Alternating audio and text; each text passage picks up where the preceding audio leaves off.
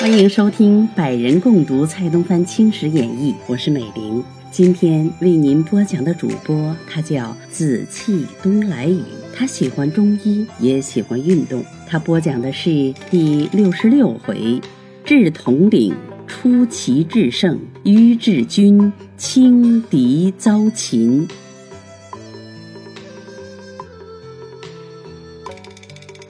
却说湖北巡抚胡林翼。奉旨派兵援赣，即遣李旭斌赴瑞州，文艺赴吉安。湖南巡抚骆秉章亦遣江中义王欣赴临安。是时，吉安、临江两处尚在长毛手中。临江方面由刘长佑、萧启江进攻，相持不下。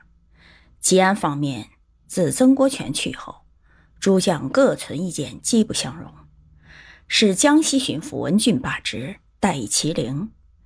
麒麟恐临江失守，虽一面调王欣至吉安，一面奏起曾国荃，仍统吉安军。王欣既到吉安，长毛求石达开前锋正道，两下交战一场，互有胜负。这位王欣颇有才名。他已定过安邦自命，至此与长毛令谷相搏数日，一心儿没有便宜，反伤失军士数百名，未免心中泱泱，自是忧愤成病，终日在床上呻吟。忽报石达开自知，军中大恶，即禀知王欣，急得王欣是冷汗交流，霎时间口吐白沫，竟到阎罗殿去报道，亏得国权迟至。军心方定，国权即率军击石打开。打开是长矛中一个黑煞星，至是因为阳内讧，孤军出走，悲愤的了不得，还有核心恋战。既到吉安，见国权军容甚整，他竟不战而去。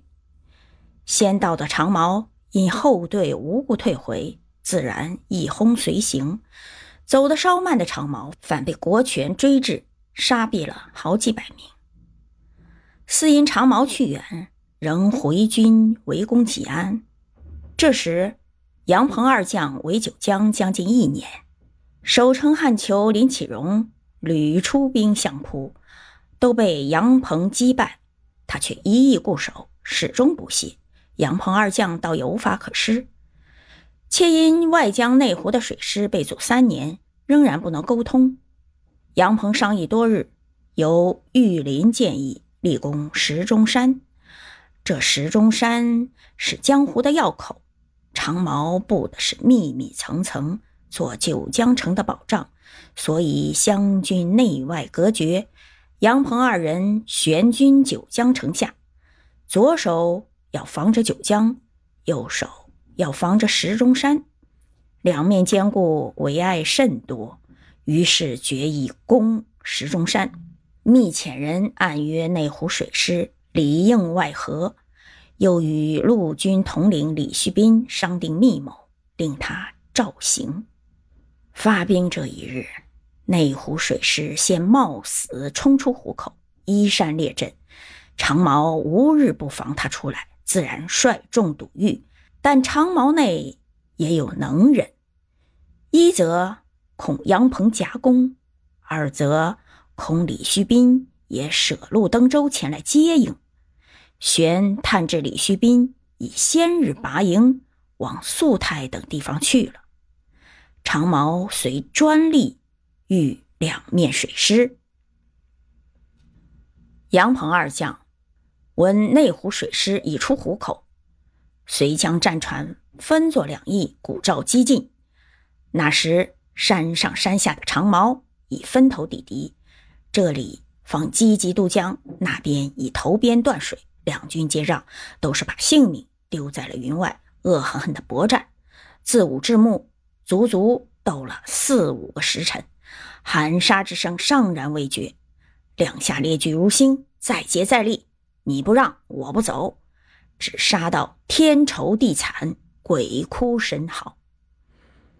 猛然见山上火起，照彻江中，映着水波，好像火龙一条妖蛟出没。顷刻间，烟炎迷腾，满江劫赤。长毛都惊愕，不知所措。回望山顶，恍若一座火焰山，触起江面。凭他浑身是胆，到此也不寒而栗。一夫害走，万夫却行。湘军趁这机会，把长毛杀的是四分五裂，如摧枯，如拉朽。未及天明，已夺得战舰八十九艘，炮千二百尊，杀比长毛万余人，外将内湖的水师并合为一。这一场恶战，若非李旭斌养父素泰乘夜渡江，绕出石钟山后登山纵火，尚未见水师定获大胜。杨鹏至天明收军，检点部下，十分钟已死了两分，伤了三分，正是由性命换了出来。后来有曾国藩奏文，就石钟山上。见昭忠祠，便是因伤亡太多，借此立计，妥佑忠魂。这且慢表。且说湖口即刻下游六十里，就是彭泽县。彭泽县南有小孤山，也是挺立江中。长毛巨高为垒，就南北两岸修筑石城，环以深壕，密排庄木。即此守彭泽县，作为九江声援。长毛求赖汉英，据城扼守，已历四年。杨载福合军进取，到彭泽县南岸，斥兵士登陆，杨修营垒，作长围状。长毛出城猛扑，驻营的兵士都纷纷逃走。那时长毛争先追赶，直到积水沟。只听得一声号炮，万马奔腾。杨载福亲统大军与长毛背后杀到，长毛知势不妙，连忙回军，已是不及。没奈何与杨军接战，吴如后面又有兵至，把长毛冲作数截。长毛心慌意乱，只得人人自顾性命，各寻生路，奔回城中。这长毛后面的敌兵。看官不必细问，就可晓得是驻营杨败的兵士了。杨载福率众掩杀，擒斩无算，立即围住彭泽城，四面攻打了一日。次日撤去两余，单从西南两面猛攻。赖长毛、汉英亦令长毛并力抵御，子臣至木两造军士都有些困乏起来。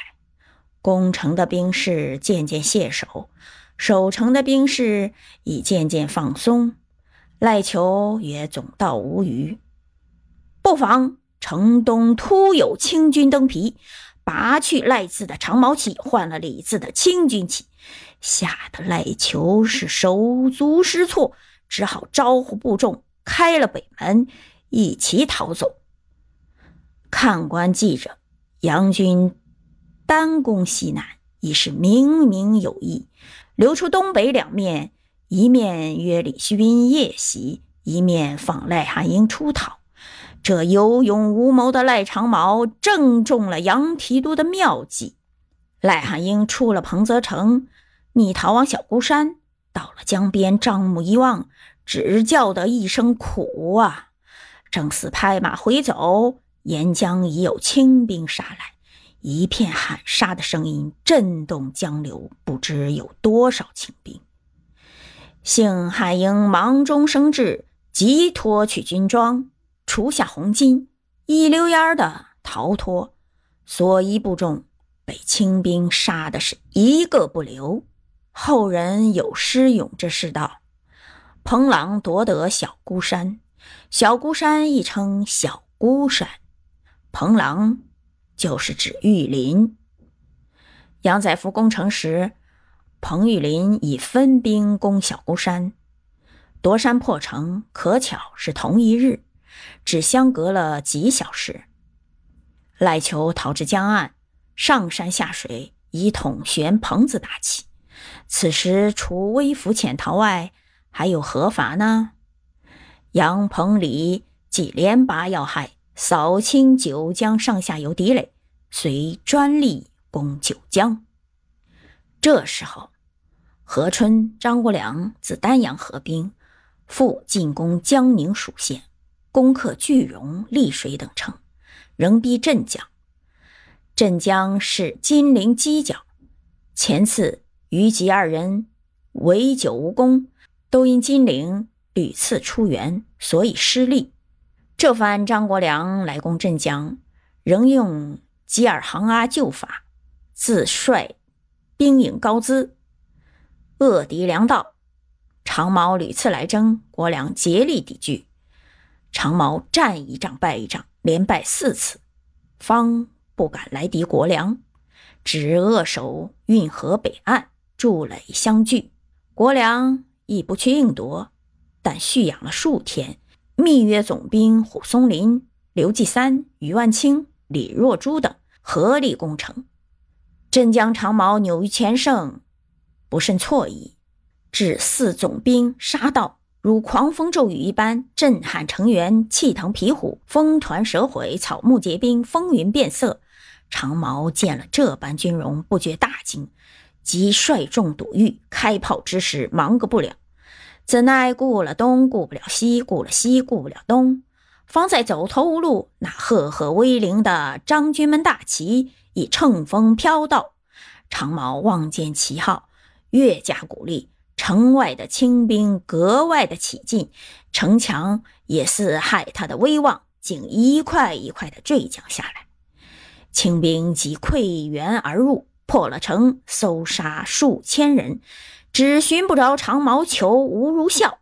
追到江边也没有踪迹，料是一围而去。国良收复镇江城。德兴阿也克服瓜州。原来德兴阿驻节扬州，闻镇江长毛与清军相持，料知江南的长毛无暇顾江北，遂以勒兵攻瓜州，四面兜国，突将土城攻破。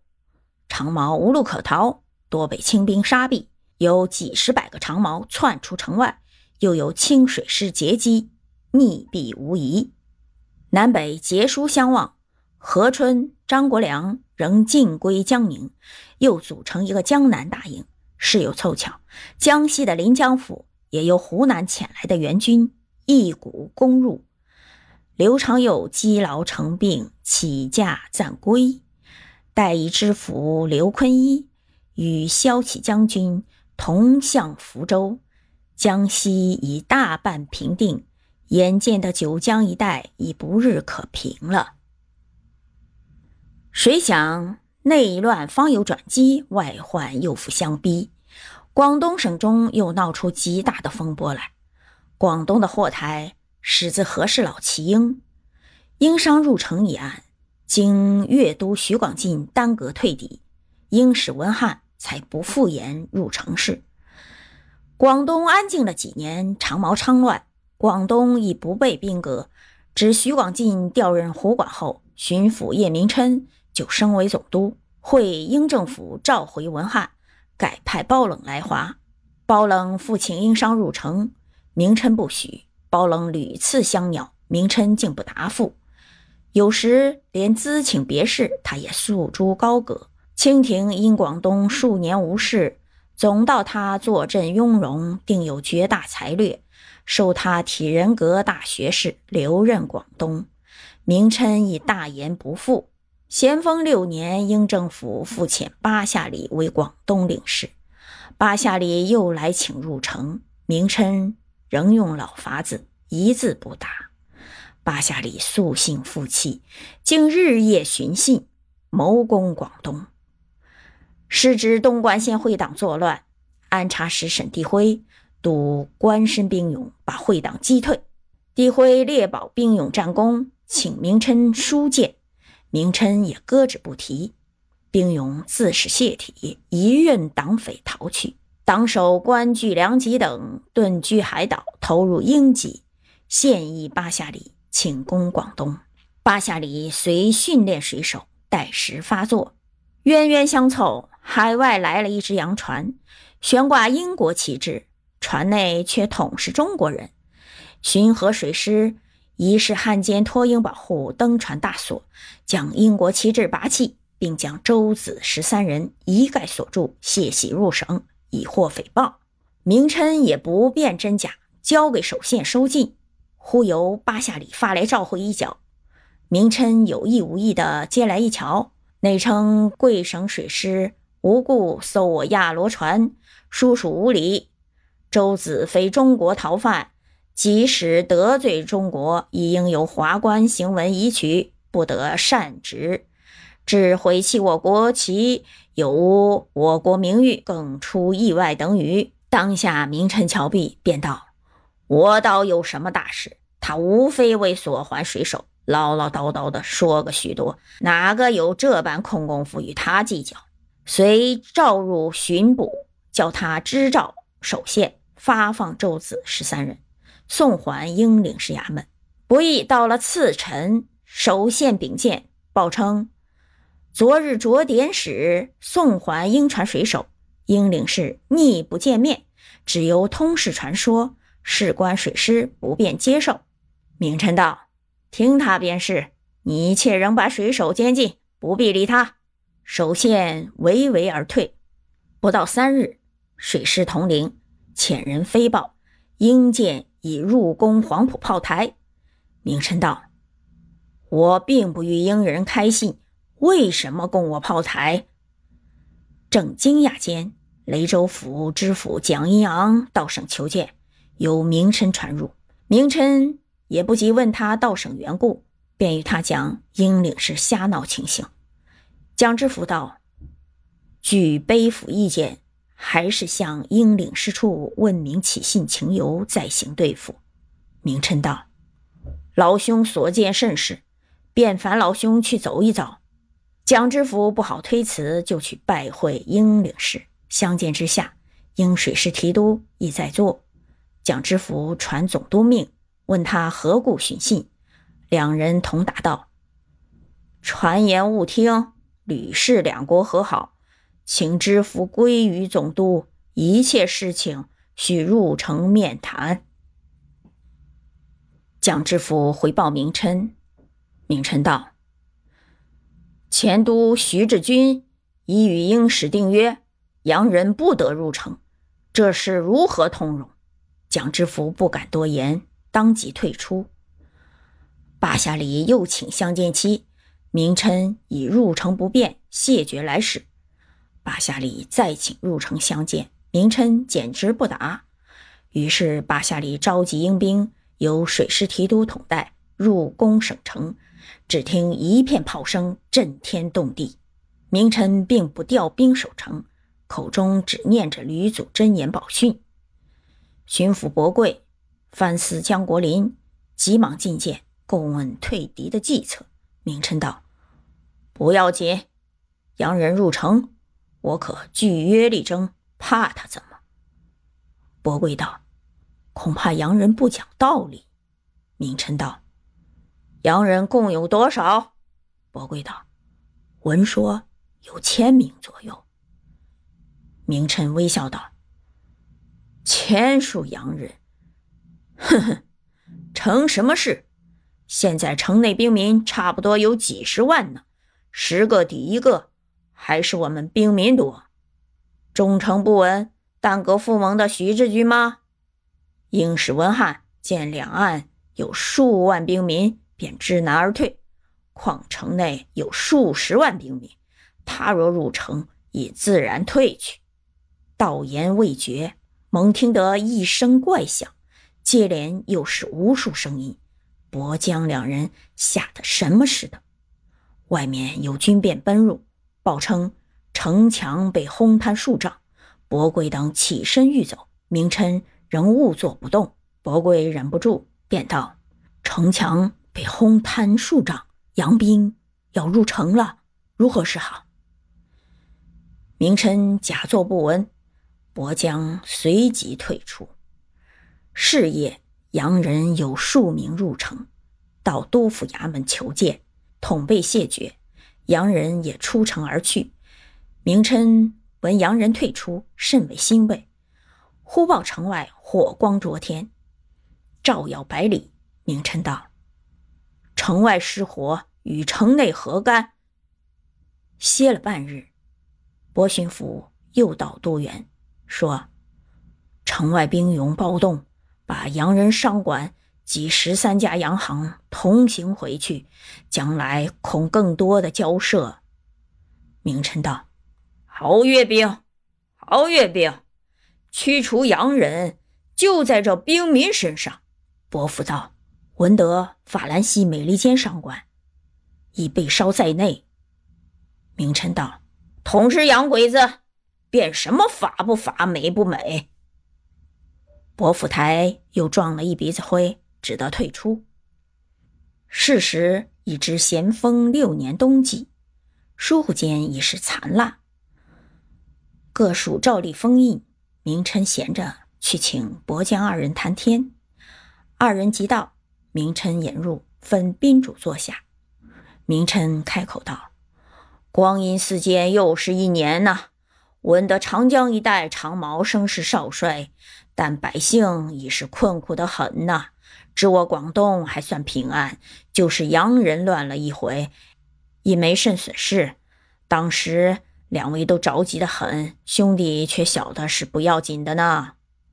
伯父道：“中堂真有先见之明。”明琛欣然微笑道：“不瞒二位啊。”我家数代信奉吕祖，现在署内仍供奉灵像。兄弟当日集起吕祖飞机示照，即与洋人击退，所以兄弟由此镇定呢。伯父道：“吕祖真灵显的很呐。”明琛道：“这是皇上洪福，百神孝灵。闻得本年新生皇子系西宫一品所出，现一品已进封一妃。”一妃素称明敏，有其母生其子，将来定亦不弱呀。看来我朝正是中兴气象，区区内乱外患，殊不足虑呀。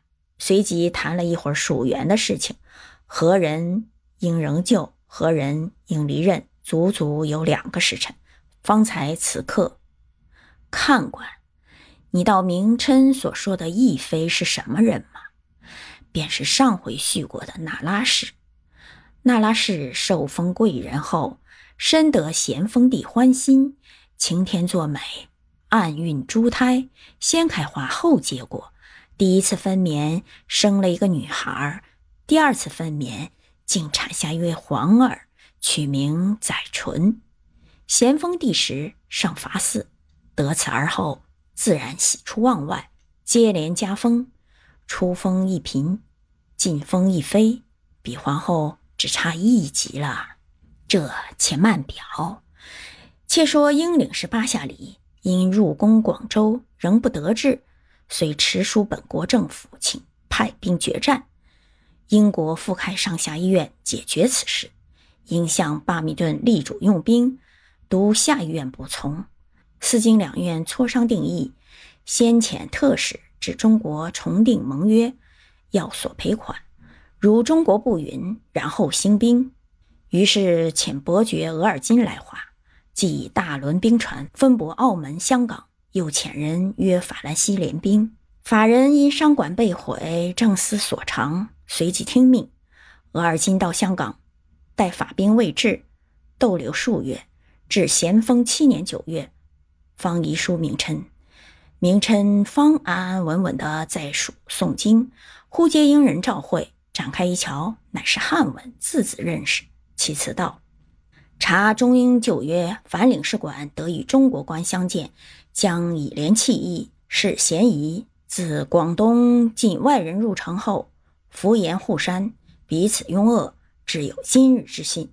粤民回我洋行，群商合沽，丧其资府，逆约期会。以偿款重立约章，则两国和好如初；否则以兵戎相见，勿疑后悔。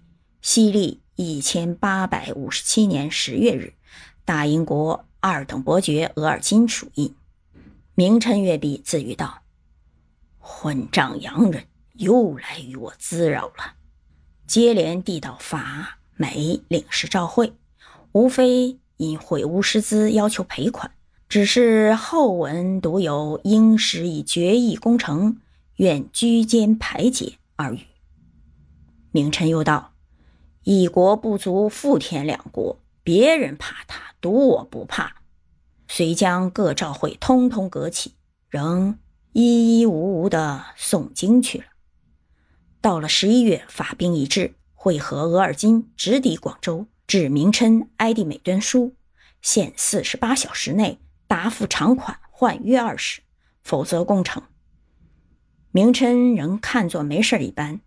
将军穆克德纳、巡抚伯贵、藩司江国林闻着此信，都来督署商战守势。明琛道：“洋人嘘声恫吓，不必理他。”穆将军道：“闻英法已经同盟，事甚猖獗，不可不防啊。”明琛道：“不必，不必。”穆将军道：“中堂究竟有什么高见，可令弟等一闻否？”明琛道。将军有所不知，兄弟素信奉吕祖，去岁杨兵到来，兄弟曾向吕祖前伏击，击与杨兵急退。后来果然，前日接到洋人召会，兄弟又去伏击，击与是十五日。听消息，事已定，勿着急。祖师必不欺我。现已是十二日了，再过三四日便可无事。将军等见无可说，只得告退。是日，应兵六千人登陆。次日，据海珠炮台，千总邓安邦率岳勇千人死战，杀伤相当。乃城内并无援兵，到底不能久持，竟至败退。又月日，英法兵四面攻城，炮弹四射，火焰冲霄。城内房屋触着流弹，不是燃烧就是摧陷。总督衙门也被击得七洞八穿。明琛此时颇着急起来，捏了吕祖相，逃入左都统署中。博巡抚知事不妙，忙令绅士武重耀出城议和，一面去寻明琛，等着寻找，与他讲议和事宜。明臣还说不准洋人入城六字。伯父不别而行，回到自己署中，武重耀已经候着，报称洋人要入城后方许开议。伯父急得了不得，正欲去见将军，俄报城上一束白旗，洋兵入城，放出水手，搜索都署去了。伯父正在没法，只见洋兵入蜀，迫伯父出去会议。伯父身不由己。任他拥上观音山，将军、都统、藩司等陆续被洋人劫来。英领事巴夏里一道，迫他出使安民，要与英法诸官一同列贤。此时的将军、巡抚好似猢狲上树，要他这么便这么，安避一避；要他这么便这么，安民已毕，仍导军府都统回蜀。蜀中先有杨将站着，竟是反客为主。伯父上纪念明琛，私问溥仪，报称被杨将拥出城外去了。于是军府联衔，合奏明琛，奉旨将明琛革职。